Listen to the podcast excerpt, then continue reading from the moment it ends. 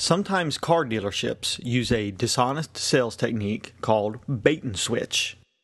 They do this by advertising a certain car in the newspaper for a really low price. That is called the bait. When a consumer sees the low price on the car, they go to the dealership to see it and possibly buy it. But when they arrive, the salesman will tell them that the car has just sold or it is tucked away in the back lot and will take an hour for someone to bring it up front to see it. Then they perform the switch part of the technique. Since the person has already made the trip to the dealership, the salesman shows them cars similar to the one that was advertised, but that are more expensive.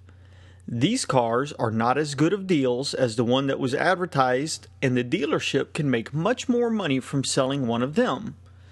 The whole point of the bait and switch was to lure a customer into the dealership in search of a good deal who otherwise may not have made a trip to the dealership. This weekend, I witnessed a government bait and switch technique. On a street in downtown Houston, I saw a police officer putting parking tickets on several cars. I went to investigate what was happening. I intended to put money in the parking meter so that the officer wouldn't be able to finish writing tickets to the rest of the cars. Of six cars, he had already written tickets for two of them. Putting money in an expired parking meter to stop a cop from writing a parking ticket is called Robin Hooding. It is a way to save a citizen from having the state steal money from him. It helps the citizen by saving him money and it helps the rest of us because it denies the state the money it needs to grow and harass us. When I arrived, I asked the cop if there was a parking meter or if he was writing tickets because the cars were parked illegally. I didn't see a meter and suspected that he was writing tickets for some other reason. He told me that all of the cars were parked in a no parking zone. That seems silly to me it was obvious that the six cars were all parked in designated parking spots with white stripes painted on the asphalt. He pointed to a small sign hanging on a post on the corner of the street that said this was a no parking zone. Usually on weekends, parking spots like these in downtown areas of cities like Houston and Galveston are free. The area where this road is located is right in the middle of the Toyota Center where the Houston Rockets play Discovery Green, which is a very popular park, the George R. Brown Convention Center, which is a busy place that hosts lots of shows, and many popular restaurants. Those parking spots probably attract lots of people to park in them going to one of these places, and people probably think it's safe to park there on weekends since they assume it is free to do so.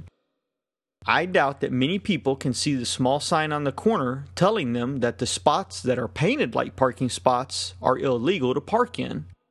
That is why I call this a government bait and switch. They have spots on the road that lure people to park in them, and then they send police officers to write tickets to people for parking there. Each ticket cost the unlucky citizen $40. Later that day, we were able to stop two more people from parking there. I'm sure that as people come and go from these spots, the police are able to come back several times a day and write tickets to the new cars that park there. And every person that comes back to their car probably wonders why they got a ticket since they don't know they are doing anything illegal. I asked the cop if he thought it was fair for him to write tickets to these people.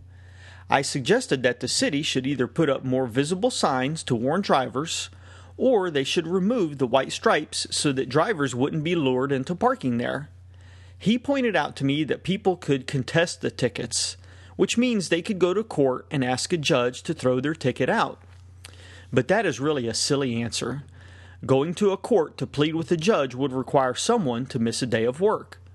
Most people can't afford to miss a day of work and not get paid for that day. Also, they would have to drive downtown and pay to park to go to court and have to waste half a day waiting to see a judge. Then there is no guarantee that the judge will throw out the ticket. So they might still have to pay the $40 plus parking to go to court plus miss a day's pay at work.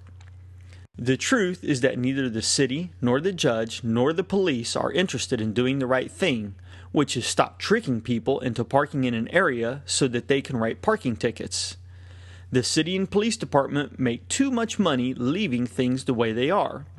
While I was there, the cop wrote a total of $240 worth of tickets. I'm sure they would have no problem writing over $1,000 worth of tickets for those six parking spots each weekend which would mean government could steal over $50,000 a year. And this is much worse than the example of the bait and switch at the dealership. If you get to a dealership and realize that the car salesman is using the bait and switch, you can choose to leave. You can even give the car salesman and manager a piece of your mind before you go and tell them what dirtbags they are for using sneaky techniques to lure customers in. But when it comes to the state using the bait and switch, there is no easy way out without paying the fine. The state will force you to pay, and if you don't, they will kidnap and cage you.